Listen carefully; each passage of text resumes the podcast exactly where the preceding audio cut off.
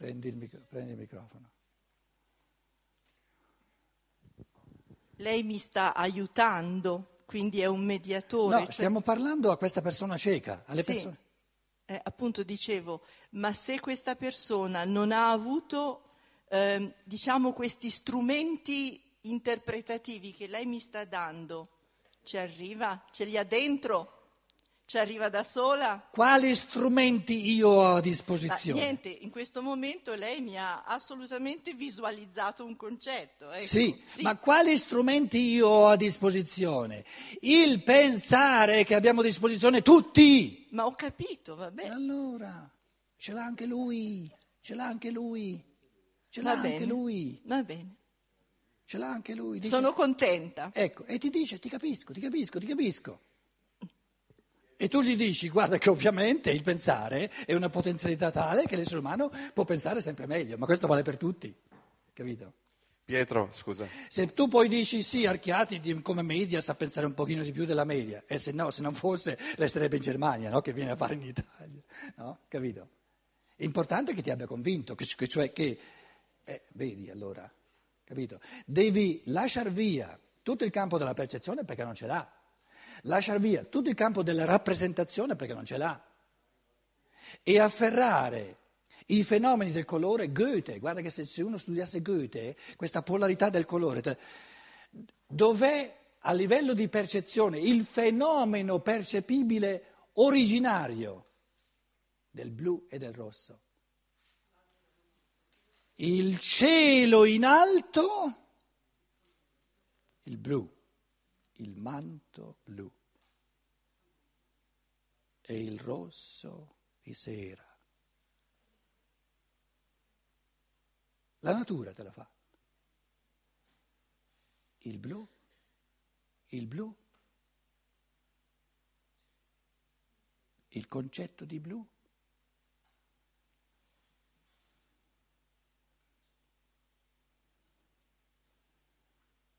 Luce in primo piano, tenebra nello sfondo. La luce, il sole illumina tutta la, tutta la, diciamo, l'area attorno alla Terra. Lo sfondo in- infinito è buio.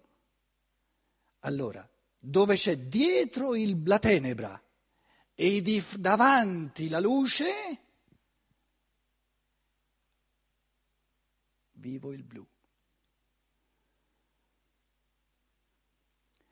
Cosa vuol dire avere davanti la luce e dietro una tenebra all'infinito da illuminare? È il pensare.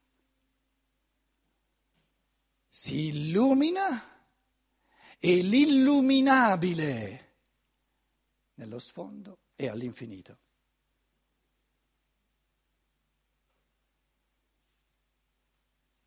È l'io circondato di luce, con uno sfondo di conoscibile, di pensabile, non ancora pensato all'infinito, buio.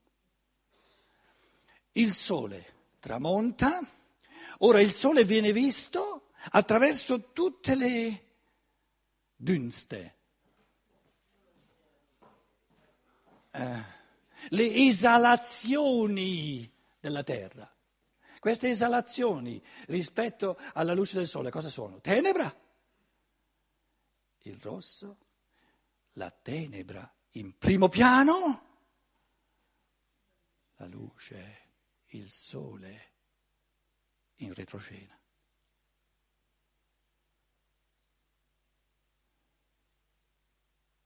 Blu, l'uomo che pensa, illuminato e dietro la tenebra, ciò che è ancora oscuro, che vuole essere conosciuto. E adesso che esperienza è fondamentale dell'umano, l'altra polarità, la tenebra in primo piano e la luce dietro.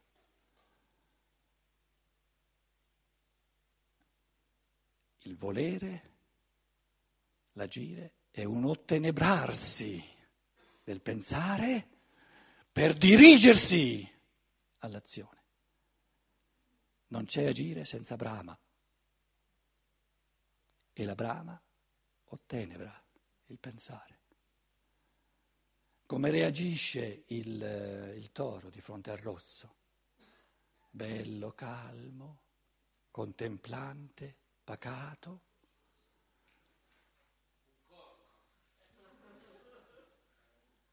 Quindi rosso è l'esperienza dell'uomo volente l'obnubilazione della coscienza in base alla brama di raggiungere qualcosa, di conseguire qualcosa, di fare qualcosa. Il blu è l'uomo pensante, illuminato dalla luce del Logos, con uno sfondo di universo all'infinito, tutto da conoscere, tutto ancora buio.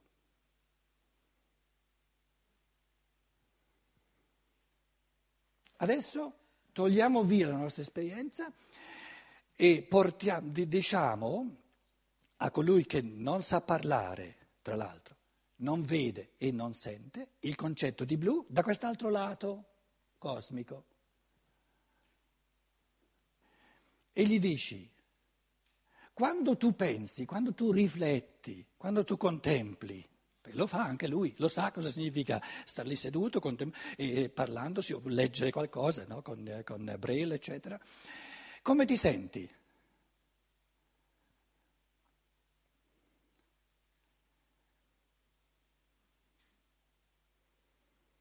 Pacato. Contemplare vuol dire lasciare venire incontro a me le cose nella loro oggettività. E tu gli dici, questo è il concetto di blu. E quando, quando adesso insieme facciamo qualcosa, no? soprattutto quando c'è da esercitare i muscoli, eccetera, eccetera, eccetera, come ti senti? Eh, non pacato.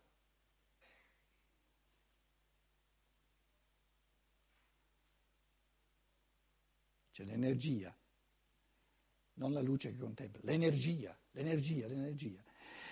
Il vivere l'energia volitiva questo è l'esperienza del rosso, il concetto di rosso. E lui si fa il concetto di rosso, sa cos'è il rosso.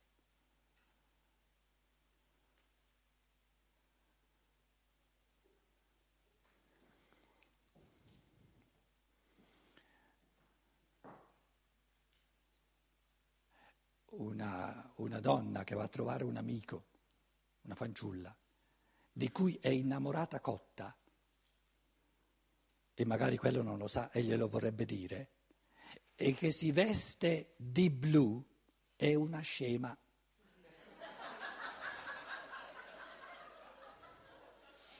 Un imbecille. Perché gli va a dire, guarda che tu per me sei un oggetto di contemplazione pacatissima, platonica. Com'è? Azzurro. Il primo.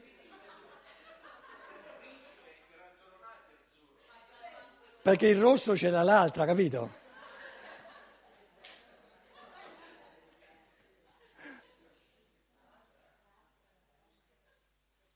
Cioè abbiamo una cultura diventata povera, povera, povera. E ci sono tante cose da, rimettere, da, da riscoprire. Da, questa scienza dello spirito non è campata per aria, diventa concreta in tutti Dagli il, il microfono. Mi permette di concludere questa sua bellissima riflessione che ho goduto, ho proprio goduto, dicendo che ringrazio comunque il mio io superiore di avermi permesso in questa vita di poter usufruire anche della percezione.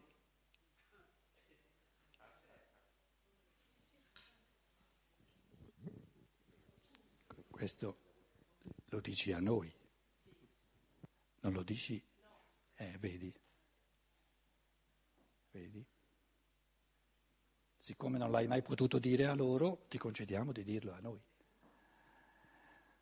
Perché se, eh, diciamo, nella misura in cui i concetti, i concetti del cromatico, no? soprattutto di questa polarità, li conquistiamo a questi livelli così ricchi, apprezziamo a maggior ragione la percezione.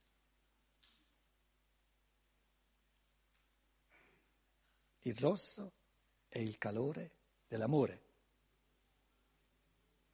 Evidenzia, ci fa percepire i misteri della volontà. Il blu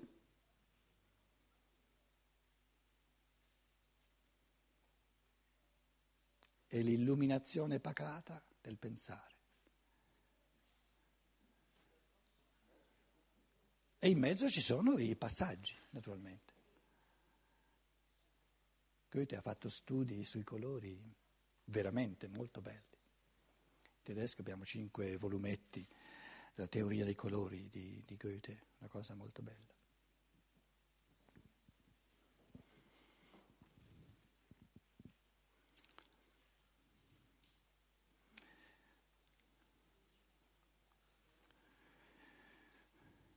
Dove eravamo arrivati? A 30? Per il monismo la cosa sta altrimenti. Allora dicevamo, eh, al 29 eserciz- ci siamo posti la domanda, uno che avesse, un essere che avesse do- un numero doppio di organi di sensi, la sua conoscenza del mondo sarebbe più completa? E ci siamo detti, non esiste un essere potenzialmente più completo, più perfetto dell'uomo, perché l'uomo è non uno di, tra altri esseri che conosce il mondo per percezione. L'uomo è l'unico essere che conosce il mondo per percezione. Quindi questo tipo di conoscenza deve avere la sua perfezione intrinseca nell'uomo. E quindi anche i numeri di senso devono essere quelli perfetti, completi. Altrimenti ci dovrebbero essere altri esseri cui, il cui concetto, la cui natura, la cui essenza è quella di, es- di conoscere il mondo per percezione e concetto. E non ci sono, perché gli animali non pensano e gli angeli non hanno la percezione sensibile. Com'è?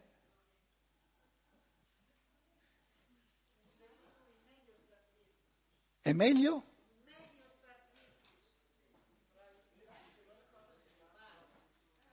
In medio stat virtus.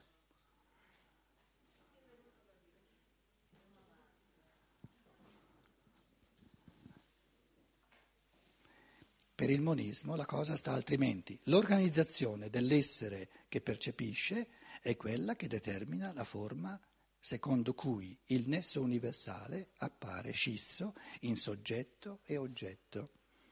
L'oggetto non è un assoluto, ma soltanto un relativo in rapporto al determinato soggetto e la conciliazione dei due termini contrapposti non può avvenire che in modo del tutto specifico, precisamente nel modo proprio al soggetto umano. Appena l'io, l'io umano, nell'atto di percepire è separato dal mondo, torna con l'attività pensante ad inserirsi nell'insieme del mondo e scompaiono tutte le domande che erano soltanto conseguenze della scissione.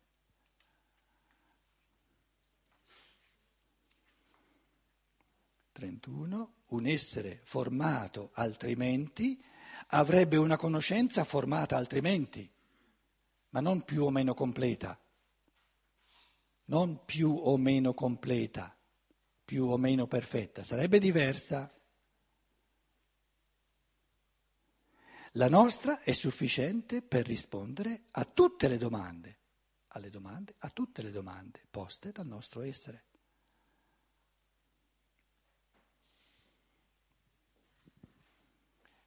In altre parole, non si possono paragonare esseri a dimensioni diverse per poi presentare l'uno come meno perfetto perché l'altro è più perfetto. No, ogni grado di essere ha la sua perfezione specifica. L'uomo non è un essere meno completo o meno perfetto dell'angelo.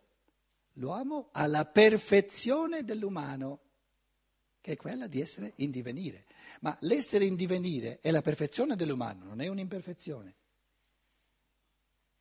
Il fermarsi è un'imperfezione, ma il divenire è la perfezione dell'umano. La perfezione dell'umano non è arrivare, ma camminare. Arrivare cosa sarebbe? L'imperfezione perché si ferma.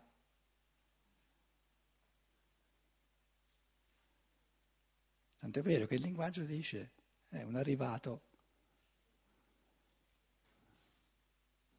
poveraccio, si è fermato. Quindi il dinamismo del divenire, questo pensare che è un'attività sempre aperta, è la perfezione specifica dell'umano. Non è un'imperfezione, non è un'incompletezza, è la perfezione specifica dell'umano. Più umani di così non si può essere, più bello di così non c'è, moralmente più buono non c'è, più vero il concetto non è.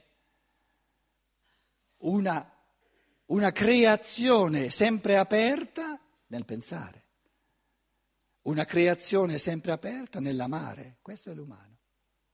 Sempre nuove creazioni nel pensare, sempre nuove creazioni nell'amare.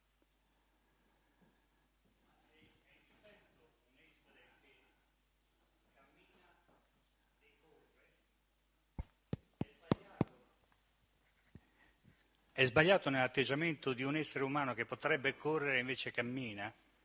Cioè c'è la possibilità che abbia la scelta di camminare o di correre? E qual è più giusto? Perché è giusto tutti e due. Naturalmente camminare e correre sono due metafore. Eh? Dovremmo chiederti, eh, camminare e correre sono due rappresentazioni. Traduci che, che concetto intendi tu. Però penso che capiamo cosa vuoi dire, no? Camminare e andare più piano. Cioè si prende il lusso di andare più piano. Camminare e andare più piano? No. No. Il correre è un andare più forte, ma il camminare non è un andare più piano. Il camminare è un andare giusto. Non più piano. Altrimenti generiamo un concetto ricattandolo con un altro concetto. Allora, l'uomo, il corpo, è stato creato, è armonico nel camminare o nel correre? E questa era la domanda. Allora, eh, come dire, prendiamo la mitologia greca che risponde alla tua domanda con un movimento ancora più veloce, quello dell'Icaro che vuol volare. Si brucia le ali e scopre che l'essere umano non è stato creato per volare. Non ha le ali, gli angeli volano, dicono, eh? Non lo so, non li ho mai visti volare. Ma un essere umano che vola senza aeroplano, no, non c'è, casca giù. O senza una mongolfiera, quello che volete.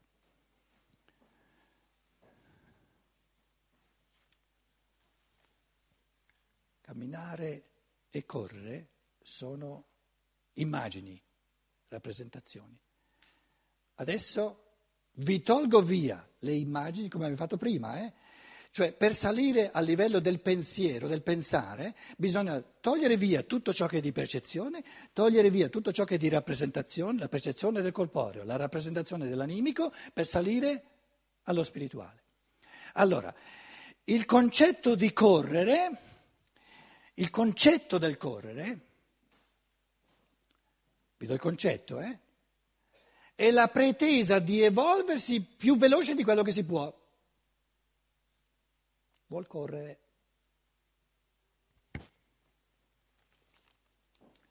E il concetto di, sta, di fermarsi è evolversi meno di quello che si può tra evolversi più lentamente di quello che potrebbe e volersi mettersi in testa di evolversi più velocemente di quello che potrebbe, cosa c'è? Qual è l'elemento dell'umano? Conquistarmi in campo del pensiero, nel campo dell'amore, tutto ciò di cui qui e ora sono capace. Non volere di più e non fare di meno.